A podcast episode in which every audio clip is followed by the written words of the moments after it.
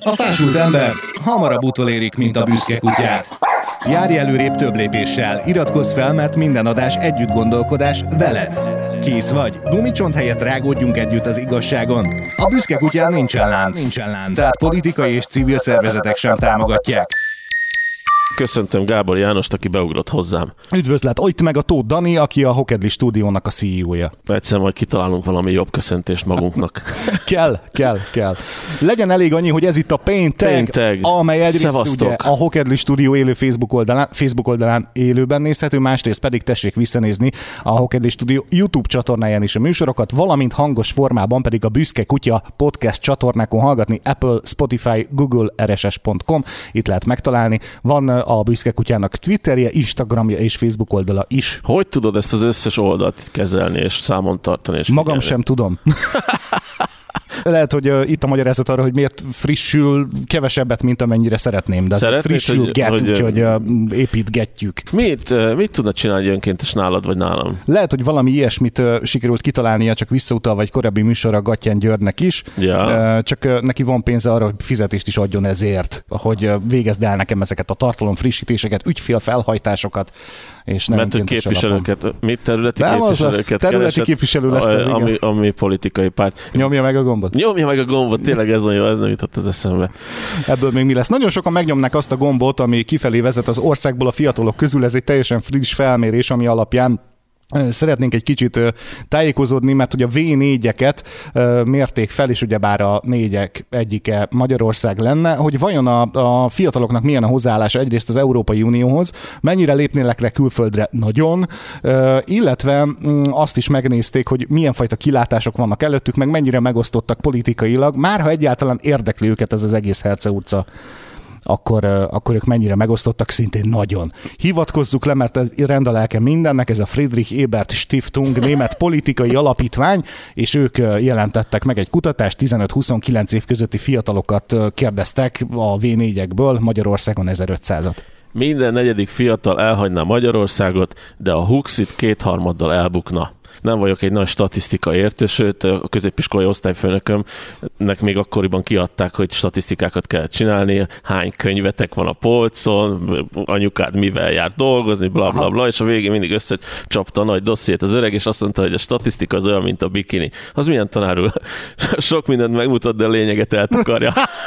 Igen. Nagyon jó, tökéletes. ide. Hogy elmagyarázta, milyen De szemléletes? szerintem hát ez már 20, Nagyon jó. 20 évvel ezelőtt volt, biztos, hogy fejlődött ez a dolog, és biztos, hogy nagyon sok érdekes dolgot tud. És a bikinik egyre kisebbek, hál' Istennek, ez így jó. És a lényeget még mindig eltakarja. Hála Egyre Istennek. kisebb helyen bújik el a lényeg a bikini alatt. Nézzük meg egy kicsit közelebbről, van egy végkövetkeztetés, és erre jutottak a politikai polarizációval így fogalmaznak, hogy sokkal elégedettebbek Magyarországon a kormánypárti fiatalok a magyar demokráciával, meg a politikai fejlődéssel, meg működéssel, mint azok, akik nem kormánypártiak. És ez valami hasonló képet kerestem, mint annak idején a tanárod a bikinivel, de pont ez jutott eszembe, hogy a, talán, a, talán a legjobb az lenne, amikor van egy, van egy zárt körű rendezvény, ahol bent vannak egy csomóan, és nem probléma nekik a 20 ezeres mohító, akkor ők nem értik, hogy mégis mi a franc baj van a világgal. Ja, Viszont igen. azok, akiket meg a biztonsági őr nem enged be, és a kétfokos ö, hidegben, esőben kint tart, és nem mehetsz be, amíg nem jön ki más, akinek a helyére Hát oda csak mehetnél, van. akkor, ö, akkor Vagy csak csajok mehetnek Igen. be, férfiak nem.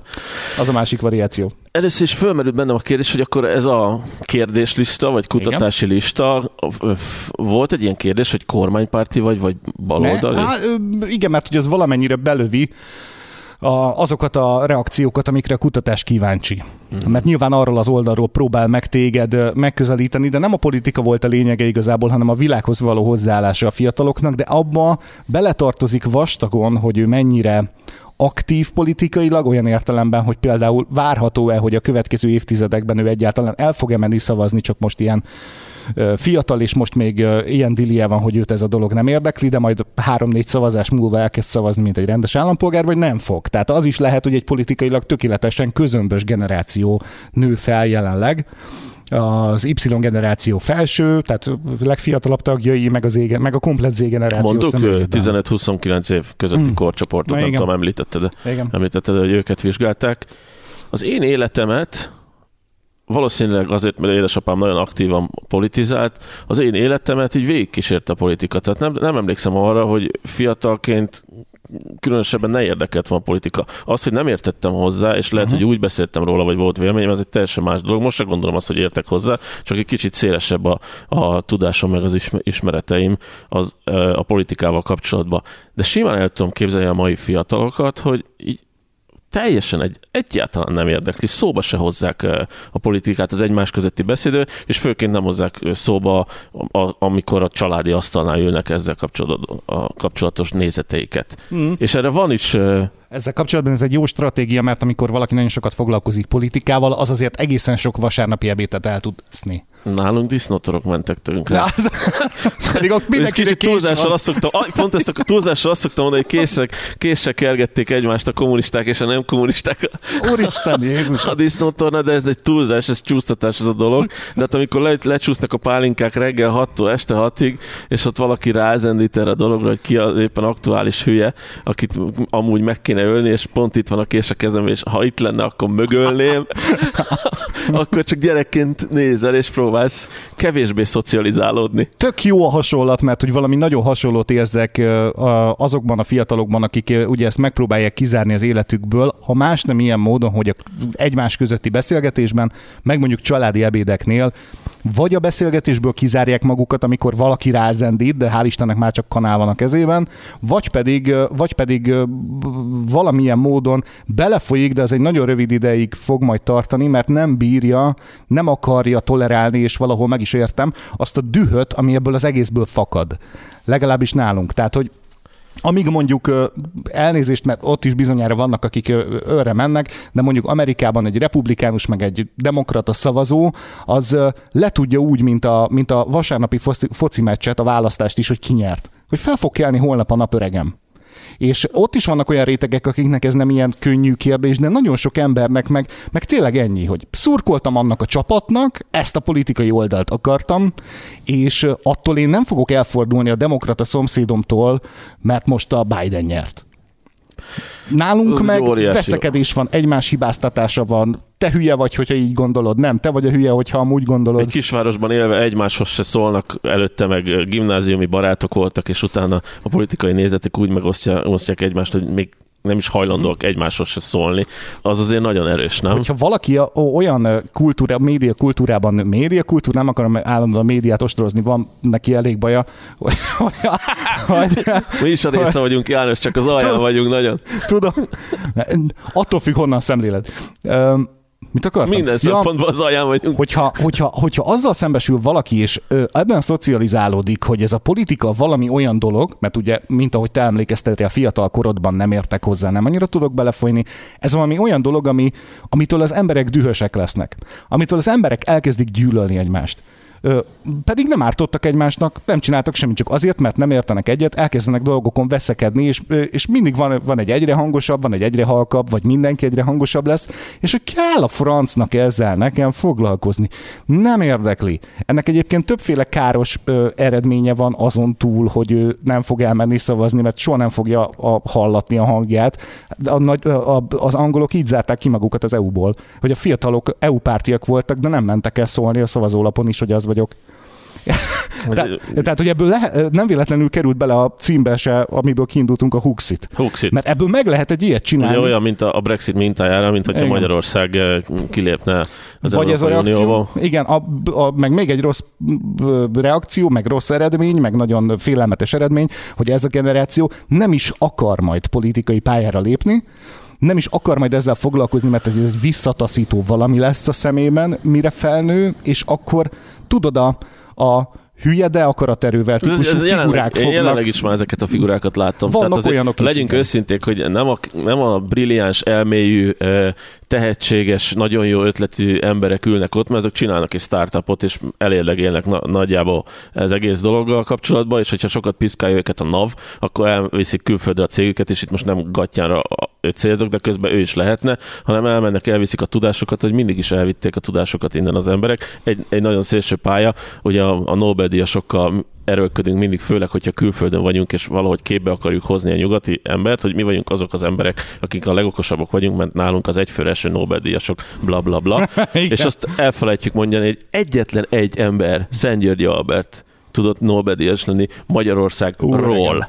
Úregem. Ról. Igen. A többi mindnek el kellett vennie, és el kellett vinni a tudásot más, és ott lett Norvég, és, és onnan lettünk rá büszkék. Majdnem Karikó Katalin is így járt, csak ó, azért nem járt így, mert nem kapta meg a Igen, Nobel de az lett volna a következő példa. De vala, valamilyen szinten kapcsolódik a témához, de most egy kicsit elkanyarodtam, és bocs. De nem, nem egyáltalán, nem, ez egy, ez, egy, ez egy tök jó hasonlat volt abból a szempontból, hogy, hogy elmennek megtanulni azt, amit szeretnének, mert, mert nem kielégítő, mert szürke, mert alacsony jövedelmet garantáló, mert, egy, mert egymást támadó ország és társadalom vagyunk.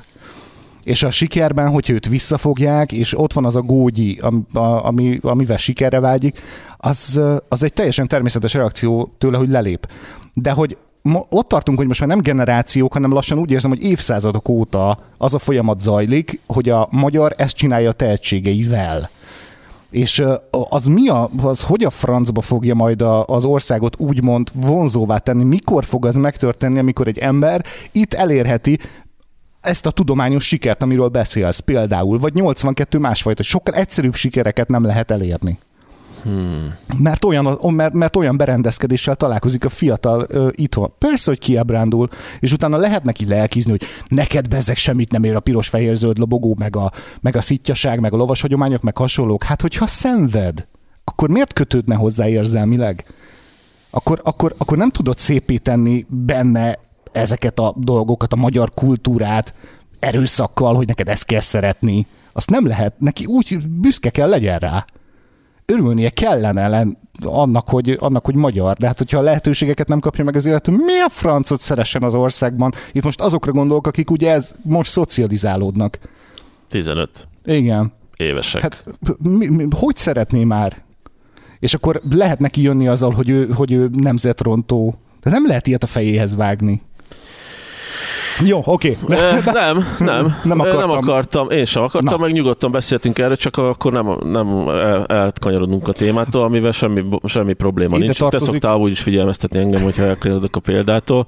Alátámasztja a következő állítás, amit mondtam ennyi. Melyik az? Ez, hogy az egész V4-es régióban a magyar fiatalok a legelégedetlenebbek az életükkel. És 57% mondta azt, hogy elégedett a mindennapjaival, és a fennmaradó 43%-kal a legmagasabb arányt produkáljuk a v közül, és ez sokkal magasabb arány, mint ami a, mint ami a kutatás első adataiból kiderült a cikkben, hogy minden negyedik magyar távozna az országból. Negyedik fiatal. Sz- Szerinted van-e ilyen sajátosságunk, hogy így alapból egy elégedett nemzet, elégedetlen nemzet vagyunk, elégedetlen kedő emberek vagyunk? Én elégedetlen vagyok az elégedetlenséggel. Mi találtuk fel a feltalálókat. Mi csak túlzásokban tudunk lenni, meg létezni. Nem, nincs ilyen érzésed a magyar kapcsán?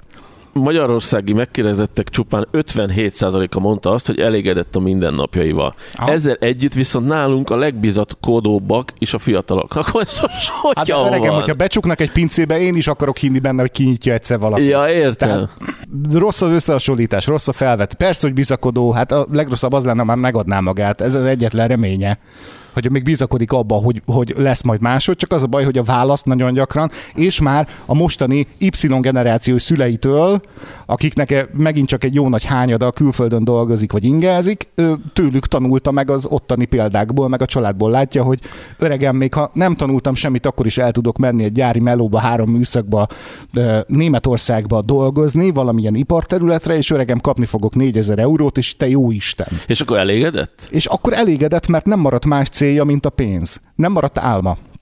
Uh-huh. So, és hogyha egy olyan generáció nő fel, hogy, hogy soha nem is volt álma, nem akart megvalósítani valami olyat, hogy én abban fogok kiteljesedni, hogy mit tudom, én, ügyvéd leszek, abban fogok kiteljesedni, hogy orvos leszek, abban fogok kiteljesedni, hogy ö, ö, asztalos leszek, hogyha ezek a ezek a szépségek, ezek a készségek, amik egyébként benne lennének, nem tudnak kibontakozni, mert ugye visszakanyarodhatunk oda, hogy nem alkalmas rá a berendezkedés társadalmilag, meg visszalögdösi, meg másfajta ingerek érik, akkor, akkor neki nem marad más motivációja, csak a pénz. Nagyon érdekes, amit mondtál, azt mondtad, hogy, hogy kiteljesedjen az álmába, és mondjuk szakmákat soroltál föl, uh-huh. és tényleg tök érdekes az, hogy, hogy Magyarországon a legjobbnak kell lenned valamibe, ahhoz, hogy abból megélj. Tehát a legjobbnak kell lenni. Mondjuk nézzük meg az én példámat. A, ha, ha te vagy a, ugye a legjobb filmkészítő, videós, akkor azért ezt valahol elismerik, és még kell hozzá néhány jó kapcsolat, és akkor tényleg jól el vagy ebből az egészből. Mm-hmm. De már, hogyha te egy jó videós akarsz, nem közepes, meg nem rossz, hanem egy jó videós akarsz lenni, aki, akik jó, jó munkákat el tud, az már nem fog tudni jól megélni ebből a uh-huh. dologból. Igen, értem. És tudom, mi, mi a legjobbnak kell lenni, meg így, meg úgy, nem biztos, hogy a legjobbnak. Jónak, megbízhatónak, megfelelőnek kell lenni, és az ember azt mondja, hogy szeretném ebből a családomat eltartani, és én is elégedett leszek, hiszen az volt az álmom, hogy videókat csináljak embereknek, ők is legyenek elégedettek vele, és ebből én minden, minden számlámat ki szeretném fizetni, nem akarok nagy lábon élni, nem akarok uh, Oscar díjat kapni érte. Magyarország az nem lehetséges. Hmm? Mert a jó kategória rosszul fizet. Az, az, nem, az a, teljesen... Ha, ha csak jó vagy, az ha nem csak jó vagy, jól. akkor ki kell dolgoznod a beledet. Uh-huh. Ahhoz, hogy a kis jókból összeragd ezt a dolgot. Szerintem ez, ez a különbség mondjuk a nyugati eh, állammegvalósítás meg a, a magyarországi állammegvalósítás uh-huh. között, és igazából ez az, amit nem, nem látok, hogy valaha el fogunk érni.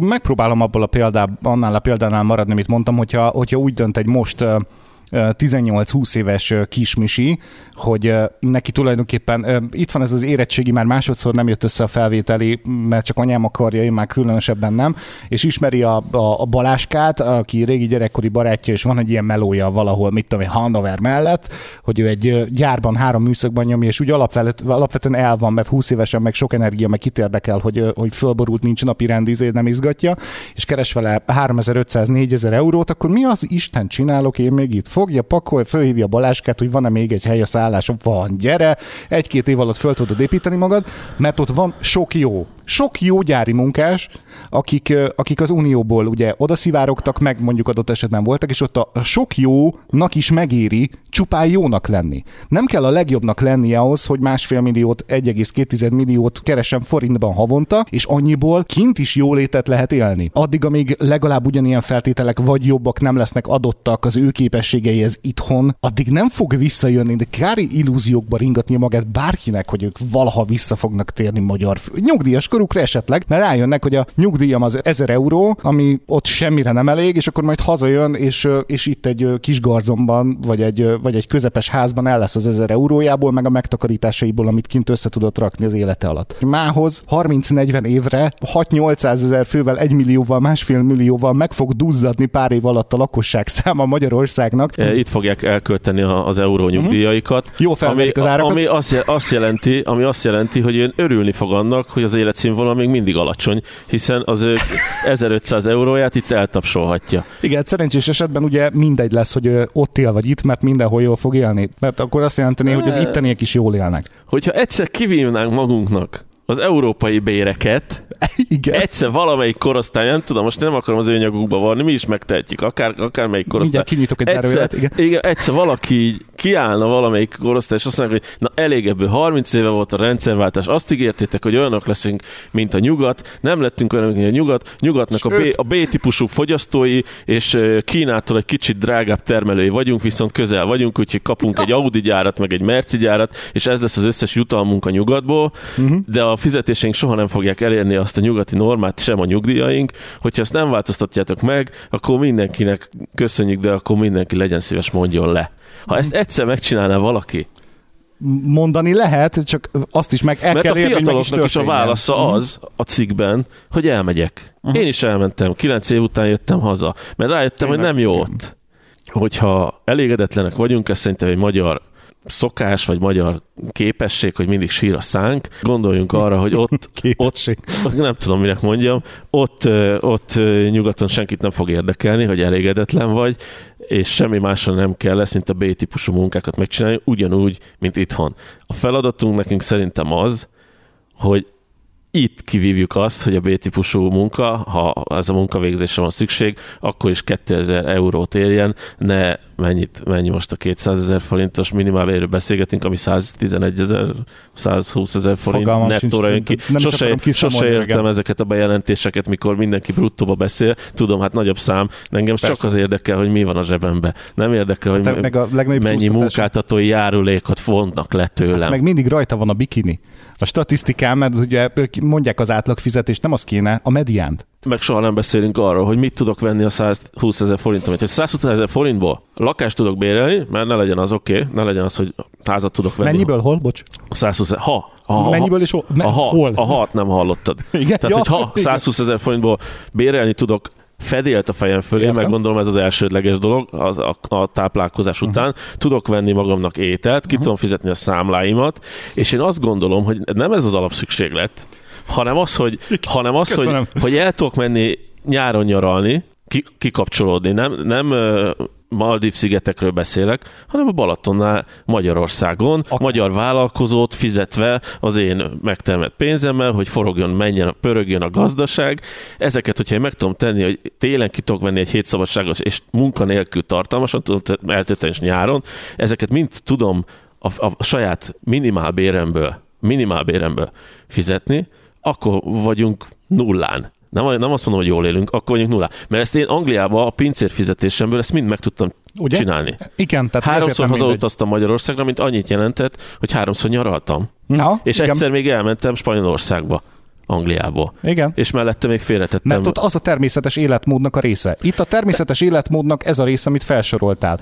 A fedél, kaja, négy kerék, esetleg ezt valaki mint a kimondta volna. Ja, a meg legnagyobb használt autófogyasztók vagyunk, tehát Aha, azért és, hogy, és hogy hozzá, ja. te legyél elégedett azzal, hogyha neked ez már megvan. De egyébként megnézem azt az embert, aki, aki a mai minimálbérből, hogyha ke- ketten keresnek kettő minimálbért, még két gyereket fölnevelnek. Az összes kalapon megemelem az, azelőtt az ember előtt, fogalmam sincs, hogy hogy csinálja. Sehogy, Tehát, hát hogy dolgozik már mellette reálisan. Máshol, Igen. hát elmegy más más maszekon, választása. feketén, kétszer És ugye ez is egy dolgozik. természetes dolog, hogy a magyar az 14-6 órát dolgozzon, dolgozik naponta. Azt természetesnek vettük már, akár adott esetben társadalmi. A kommunizmus ideje alatt is volt a szó a fusizás. Persze. Tehát így teljesen, teljesen belénk szocializálódott Hát ez- ez, ez a dolog, hogy a, a, mun- a munkahely az, munkahely az teljesen az munkahely az teljesen pihenő hely. Tehát de ott ez- erőt gyűjtök, le, legyél, legyél bejelentve valahova, fiam, hogy onnan ott lesz nyugdíjad, meg minden, azt amikor ott kipihented magad, négykor nekiállunk a földekön dolgozni. Igen.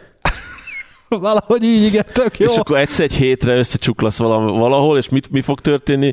Kibontod a láda sört, mert már tök rosszul vagy, és baszol, mint az állat hétfőn a nyaralás alatt, és így péntek felé kezdesz így józanodni, meg így a családodra ránézni, meg hogy a gyerekeid is Aha. itt vannak, meg hogy egy kicsit jó, ők is Azt örülnek. kellene felfogni, jó. hogy ez egy természetellenes állapot. Igen. De a magyarnak sajnos nem az. És ez kellene valahogy, és ez, tehát hogy ezért lehet bízni mindig ugye a felnövekvő generációkban, és nekem Ja, van ezért ilyesmi, nézték meg 15-29 között? bontakozik bennem egyébként ez a kép, hogy az természetellenes, hogy ezzel elégedetnek kell lenni. Nem kell elégedetnek lenni. Azért működnek ezek a rendszerek, amelyek erre vannak berendezkedve, hogy te elégedjél meg ennyivel, és érezd úgy, hogyha ez neked adott, ez a pár nagyon alap dolog, nagyon alap dolog, ami ö, Nyugat-Európában, illetve a világ más részein rohadtul nem ö, alap dolog, hanem szegény vagy, hogyha csak ennyit van, amíg, amíg ezt elfogadja egy társadalom, addig kár rálépni. A, a, a, addig kár rálépni hatalmi hogyne, szempontból. így van. Ez pont ugyanaz, mint amikor a, a fenntarthatóság most az utóbbi, mit tudom én, 5-6 évben kezdett el olyan szinten intenzíven fontossá válni a világ gazdasága számára, meg vállalatai számára, meg államai számára furcsa módon még mindig nem eléggé, Hát nem. Az, az nem azért van, mert hirtelen föleszmeltek ezek a cégvezetők, hogy tényleg megdöglik alattunk a bolygó, leszarták, amíg a profit jött. Azért van, mert felnőtt az X generáció által felnevelt Y generáció, ami már neveli az Z generációt, és az Y-tól fölfele már rég az X-nek hála, mert ők kezdték el, környezetvédelemre, környezettudatosságra ö, nevelni az embereket, és, És, ezek az emberek nem hülyék, felnőttek. lekövetik ezeket az igényeket. Igen. Az államok lassúak, ezek nem, követik le. Igen, nem hajlandóak megvenni egy terméket, ami szemetel, ami nem fenntartató, vagy hasonlók, és ez egyre, minél fiatalabbak, annál hangsúlyosabban jelen van. És pont nemrég olvastam, imádom, mert data, hogy most már ott tartunk, hogy 600 milliárd dolláros vásárló erőt képviselnek az ilyen beállítottságú fiatalok csak az USA-ban. Ennyi. És furcsa módon hirtelen mindenki elkezdett a fenntartatósággal foglalkozni. Azért, mert ez a fiatal réteg dolgozni se fog elmenni egy olyan vállalathoz, aminek ez nem fontos, venni se fog olyan terméket, aminek ez nem fontos, tettere, tettere, tettere. Borul a tökéletes fogyasztói társadalmi modell, Na, ami nem lenne baj. 80-100 év alatt tönkrevágta ezt a bolygót, Igen. az meg. Így van. Hála az Istennek, mert már ideje, hogy boruljon, mert már hova kivárni. Pontosan ugyanezzel a hasonlattal élve, hogyha itt van ez a réteg, ami már nem fogadja el, hogy izé kocsi, két gyerek, lakás van, mit nem, az az élet, mert az nem élet. Nem. Az még nem élet. Ami nem hajlandó, hanem kell neki mellé a nyaralás, kell neki mellé ö, ö, a kultúrát szép körülmény, egy jó környék, egy tisztabb ö, ö, környezet, egy fenntartható termékcsoport, amiből vásárol, ez mind kell neki, és rohadt jó, hogy kell neki, mert hát ha majd a vállalatok, a politika, stb. idővel elkezdik lekövetni. Mert nem hajlandó majd szavazóként azzal a párttal szóba állni, ami nem így gondolkodik, és nem hajlandó vásárlóként attól a cégtől vásárolni, ami nem így gondolkodik. Intézményi bizalom, van egy ilyen grafikon, Igen? azok arány, akik kellően vagy teljesen bíznak az adott intézményekben, százalék. Hogy Akkor szeretnék. fölülről lefelé megyek, és az utolsót azt mindenki így hangosan fogja ordítani a monitorok előtt, és, és, a, és, a, és a kocsikban, miközben hallgatják a podcastot a büszke kutyán. Szóval a legnagyobb bizalom 44 ö, hadsereg, 43 rendőrség, 42 Európai Unió, 35 NATO. Ez, ez egy külön csoport, amiben ilyen ö, nagy Intézményi intézményi bizalom van, mert ezekből, ezekből háromnál van fegyver. Ezt azért így saját ö, megállapításként kiemelném, hogy lehet, hogy a magyar fiatalok ezt összekeverték azzal, hogy kitől kell félni. Nem. Nem. Ne vicceljük el. Ö, 33 százalék igazságszolgáltatás, ja, zárója bíróságok, 31 százalék civil társadalmi szervezetek, intézményi bizalomról beszélünk, 30 százalék helyi önkormányzatok, ugye mégis közelebb van hozzám Ah. egy polgármester, akit el tudok érni, és be tudok neki szólni, vagy elintézni valamit, és tényleg tudnak működni ezek a dolgok. Összeesküvés. 25% szakszervezetek, hát a szakszervezeteket külön kiemelném, és lehet, hogy egy műsort is szánhatnánk rá, hogy van Magyarországon ilyen intézmény igazából. Eh, Ha még van, és, és nagyon érdekes a kettő egymás mellett, hogy templom és vallási intézmények a szakszervezetek mellett Nemzeti kormány 17% nemzeti parlament 13% és kettő van hátra.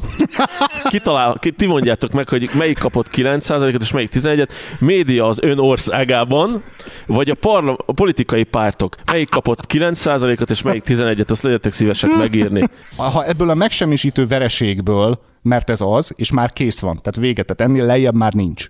A média számára, meg a politikai pártok számára, ami alatt egyébként mi az összeset értjük, mert a számok beszédesek, Igen.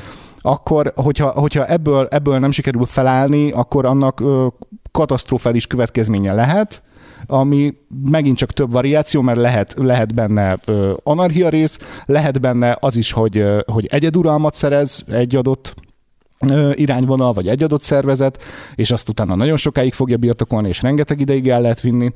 Ebből nagyon sok minden lehet, de hogy, hogy valahogy észre kellene venni, hogy be nekik, ennek a 15-29 éves korosztálynak, de a többieknek már lehet, hogy mindegy, úgy vannak vele, vagy ő már másképp gondolkodik. Ha nem szerzi vissza a bizalmát a média, nem szerzi vissza a bizalmát az állam, általában mondom, a politika, és itt most általában mondom, Szól majd a akkor mi hadseregnek. az Isten lesz? Ahol úgyis bíznek a fiatalok.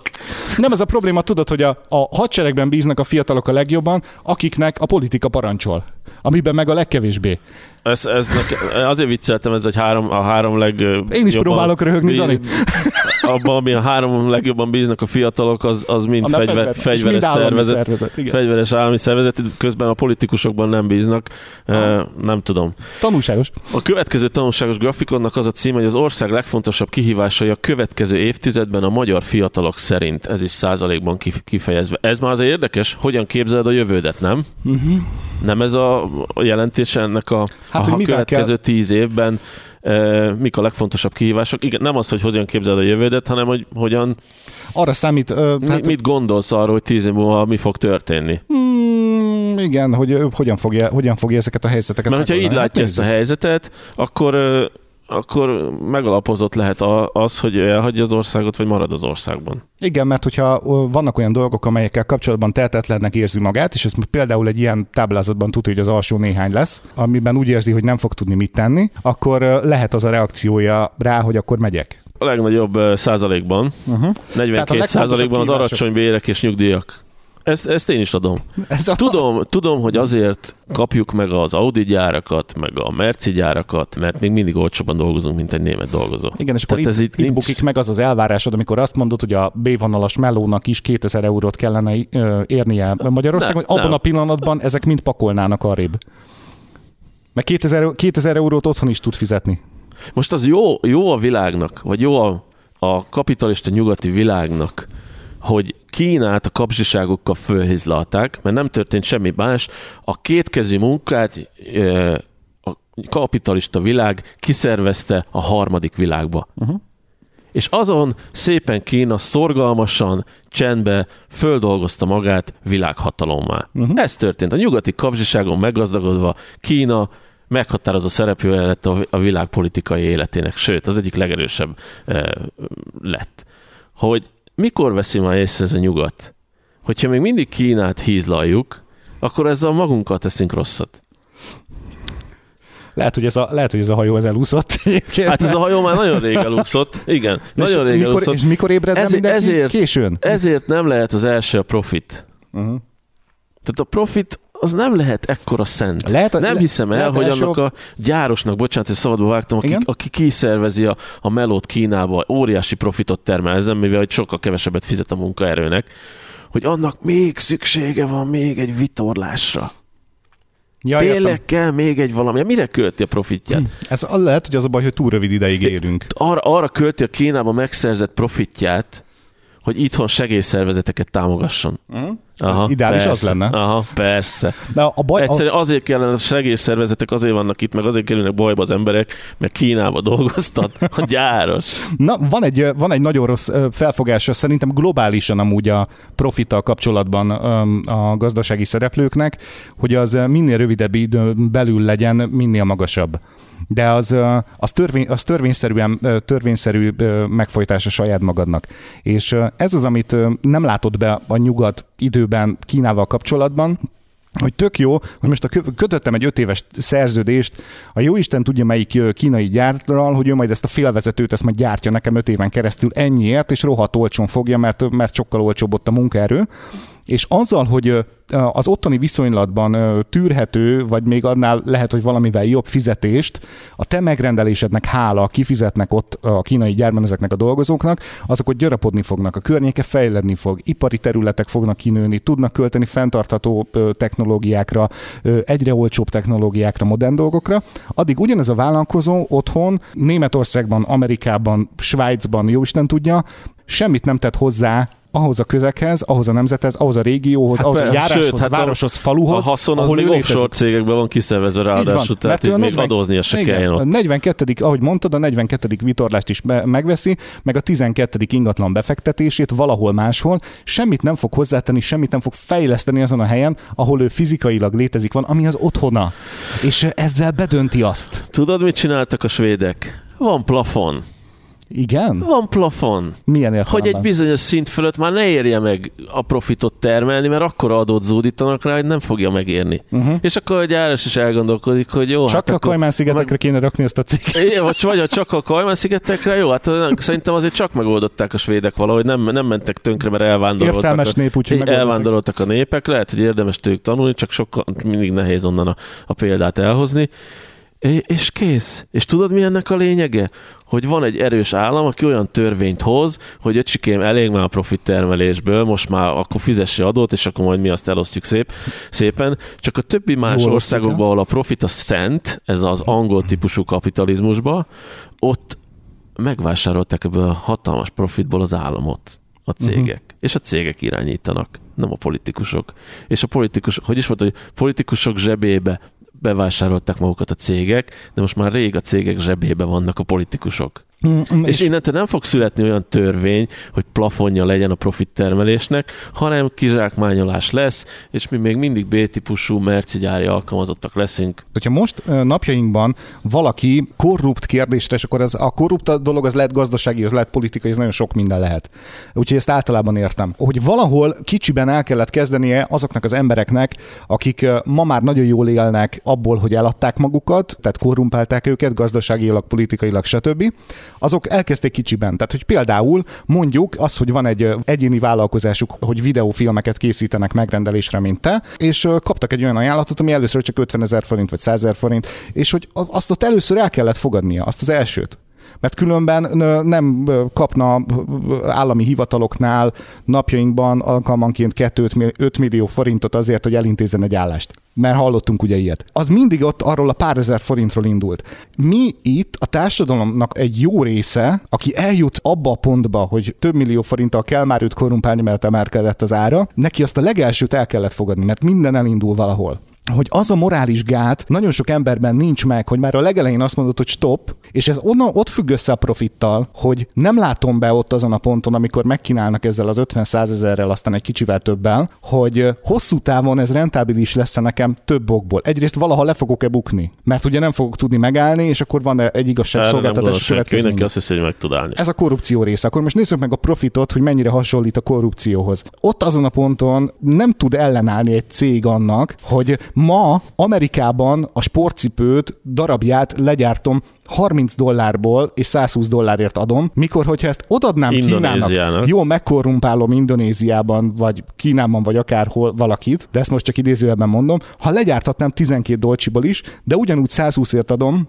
ennek ott nem tudott ellenállni, és az egész elkezdődött valahol. Nem abban gondolkodott a gazdaság, az ipar, a gyártás, a cégek, bármi, hogy ott, ahol vagyok, Ezért... akik itt vannak körülöttem, az a társadalom, ami bejár a gyáramba dolgozni, azzal nem azt kell tennem, hogy hazaküldöm, mert én Kínába raktam, hanem hogy hogyan tudom őt felhúzni úgy, hogy nekem a profitom hosszú távon termeljen. Természetesen, mert hogyha, bocsánat, hogy szabad meg a gondolatodba, hogyha jobban fog élni a gyári dolgozó, mert adok neki zsét, akkor 140 ér is megveszi azt a cipőt később majd. Mm-hmm. És ez a hosszú távú gondolkodás, de nincs Igen. hosszú távú. És akkor még nem is beszélünk Magyarországról, mert nálunk aztán végképp nincs hosszú távú gondolkodás, hiszen mondjuk, mondjuk azt, hogy 30 éve van egyáltalán demokrácia, és ott az és is egy ilyen, még az is egy ilyen aljas privatizációval kezdődött, érted? Tehát ott nem, tehát azzal kezdtünk bele. Mert, van, mert ott a társadalomban nem volt meg a morális gát, hogy azt mondja, hogy nem. Ott a legelején. És az egész arra mit tudott, apám annyit tudott, hogy a földeket vissza kéne szerezni, amit a nagyszülőktől elvettek. Ennyit, ennyit tudott a privatizációról, kategória. szegény. Aha. Azt ő nem tudta, hogy lehet egy forintért is kaola céget privatizálni. Na, valahogy az egész. Na, és itt, itt, van, itt, itt, innen kanyarodtunk el az alacsony jövedelmektől és nyugdíjaktól, az ország legfontosabb kihívása a következő évtizedben a magyar fiatalok szerint szegénység, igen. 29 és egy, egy szinten van 29 a korrupcióval, amit, amit, amit említettél. Tehát, Legalább hogy, annyira félnek tőle, mint a Tehát, hogy arra gondolod, hogy amennyit elkorrumpálnak, pont annyit vesznek el az emberektől. Ez a lényege, de hát pont az a lényege, hogy vegyük el, hogy ti százon adjátok ide nekem, mert van egy havarom, akinek nagyon kellene egy, izé, okosba, egy téglagyár. Okosba, kinn a kocsiba, nokiás dobozba. Ki fog, megfogja azt a pénzt a közembertől, és odadja mert nincs benne az a morális gát, amivel ezt ne tegye meg már a legelső alkalommal. És uh, amikor ez már, már már akkora méreteket ölt, mint amit vizionál a fiatal ezzel a 29%-kal, akkor a top 3-ba fogja besorolni a korrupciót, mint problémát. Anélkül, hogy 15-29 évesen különösebben foglalkozna azzal, hogy megnézze, hogy a világban hány helyen, hány országgal történt meg az, hogy a korrupció tette tönkre, és vége van. Mert vannak olyanok. Közszolgáltatások minősége, egészségügy, oktatás, stb. Mm-hmm. Igen.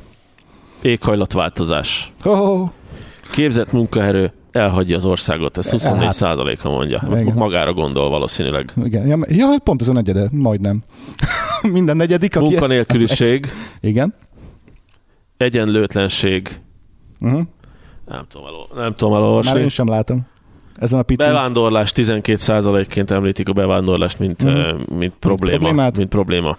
Népességszám csökkenése, uh-huh. nemzetidentitás elvesztése 5%, foglalkoztatás robotizálása és átalakítása, uh-huh. keresztény hagyományok értékek gyengülése, Ezek a, és a legkisebb terrorizmus, ez ami legkevésbé azt gondolják, hogy problémát fog jelenteni Magyarországon. Az első, az első négy az ö, alacsony bérek, szegénység, korrupció, közszolgáltatások minősége, mint egészségügy és oktatás. Lehet, hogy pont, Teljesen pont erről, erről egyet a, tudok érteni ezzel. Aha. A korrupciót azt, azt én mindig ilyen megfoghatatlan dolognak tartottam.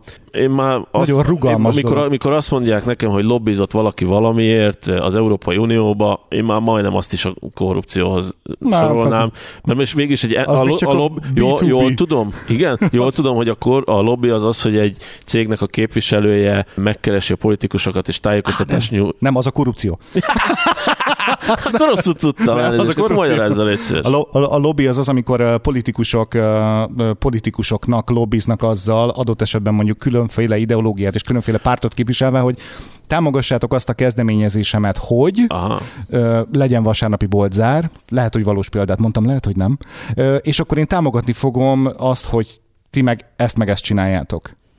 Ö, Az, amikor politikus lobbizik politikussal, Tehát a politikus és politikus közötti kommunikációról beszélünk a lobbizásnál, és azt az Vagy egyik politikus nem kereste meg soha előtte egy, egy, egy cég vagy egy pénzügyi szervezet. Az már a korrupció. Tehát a, a, én csak azt mondtam, hogy a politikus a politikusnál, mondjuk a, egy képviselő, Lobbizik, egy bizottságnál, vagy támogassa egy, az ő hivatalnál? én törvényjavaslatát. azt nem mondtam, hogy mi motiválta a politikust arra, hogy ezt megtegye.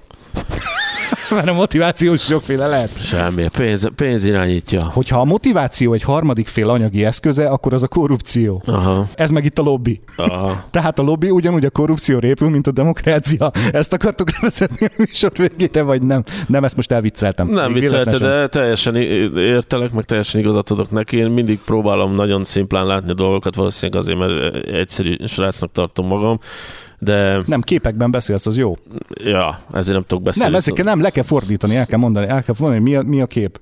Hát az a kép, hogy ez a korrupció, ez így... Hogy tele van az m és az, az összes autóban ül, a, az Oscarban, meg a megosztott autójában, meg a hasonlókban 4, 5, 18, 29 éves fiatal, mert már ki van bérelve a lakása valahol Berlin mellett is tudja, hogy melyik gyárba fog elmenni dolgozni, vagy még csak ezt nem fog keresni. Az az én képem erről, ami nekem ebből kibontakozik, hogy tele van az M1-es ilyen kocsikkal, uh-huh. és egy újabb generáció húz el, mert hogy azok, akik 2004-es csatlakozása óta Magyarországnak váltak munkaerővé valamilyen módon képzettséggel vagy anélkül, hogy ők elkezdték kóstolgatni ugye ezt a dolgot, elkezdtek ilyen, elkezdett beválni. Közülük is nagyon sok ment el, de van családjuk, vannak barátaik, látják, hogy mennyivel változott általában jobban az életük, ha kitartóak voltak. Egy-két év alatt ott se lesz senki. Tehát pár év alatt ott- ott se lesz senkiből boldog, anyagilag gondtalan ember. Kitartással mondjuk úgy dolgozott, hogy sokkal nagyobb jólétet ért el, mint amit itthon ő. Hogyha ezt látja ez a generáció, akkor semmi nem fogja arra motiválni, hogy itt maradjon. És itt már ez egy generációs jelenség lesz. Nem csak az, hogy mindenkinek van egy ismerőse, aki már Németországban, Angliában, Franciaországban, Ausztriában dolgozik. Itt az lesz, hogy minden negyedik ember ott fog dolgozni a mostani 15-29 évesekből, ha nem csinálunk kurva gyorsan valamit. Uh-huh. És nem nő meg a bizalma, és akkor itt lehetne visszautalni az intézményi bizalomra, azáltal, hogy, hogy elhiggye azt, hogy itt jó irányba mennek a dolgok, és nem annyira türelmetlen, hogy nem tud pár évet kivárni. De azt látja, hogy a büdös életbe változni nem fog, veszi a kalapját. Tök jól működhet az, hogyha mondjuk nem vagy elégedett egy politikai rendszerrel, politikai párttal, vagy akármivel 15 és 29 év közötti fiatal, akkor szégyenbe kell hozni a politikusokat, és nekünk kell megcsinálni valamit. Tehát én, én simán tudom képzelni, hogy kátyus egy út, és 20 éve kátyus egy út, és már 80 ezerszer be volt jelentve, és akkor fogjuk magunkat, mi egyszerű szavazók, és megcsináljuk. Uh-huh. És beégetjük a politikust. És kész. És ezt meg lehet csinálni nagyba is. Le, a tiéd ez sokkal építőbb, mint az én elméletem volt erről. Én, De a Kátyusi út mellé ki kell tenni annak a képét, aki ott képviselő. Az ő támogatásával. volt valami Budapesten, nem a kutyaszarva tettek be zászlókat. Az is olyan, is volt, igen. Ez volt a péntek. Hát igen, Ján, jól érzed, János, már egy órája pörg, pörgetjük Igen. magunkat. Ö, Ö, légy kedves hagyni üzenetet, bármilyen platformon is nézted, vagy hallgattad ezt a műsort, vagy a Büszke Kutya oldalain Facebook, Instagram, Twitter is van már neki, illetve Apple, Spotify, Google, rss.com. Itt érdemes keresni a podcast csatornáit, a Hokedli stúdiót pedig a YouTube-on is, ott tessék visszanézni a műsorokat, illetve bekövetni az összes létező közösségi és social oldalt, ahol ezek a műsorok elérhetők, így a Hokedli stúdió Facebook oldalát, illetve Instagram oldalát is. köszönöm Gábor Jánosnak a magas szintű szaktudást. Nagyon szépen köszönöm, Dani, hogy ismételten itt lehettem, és még több képben beszélj. Rendben, Kép- képes vagyok rá. Mert jó így. Szavaztok! Szia, sziasztok.